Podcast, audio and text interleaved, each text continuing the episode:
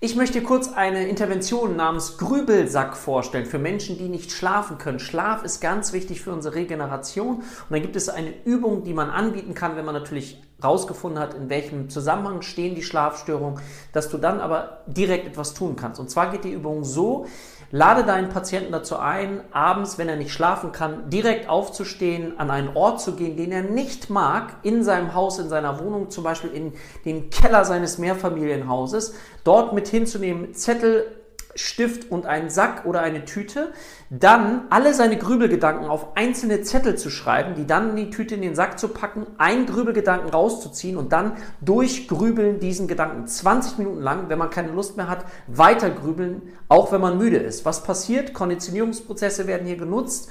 Nächsten Abend fragt sich das Gehirn, ne, entweder muss ich in den Keller und den Grübelsack machen oder ich schlafe direkt ein.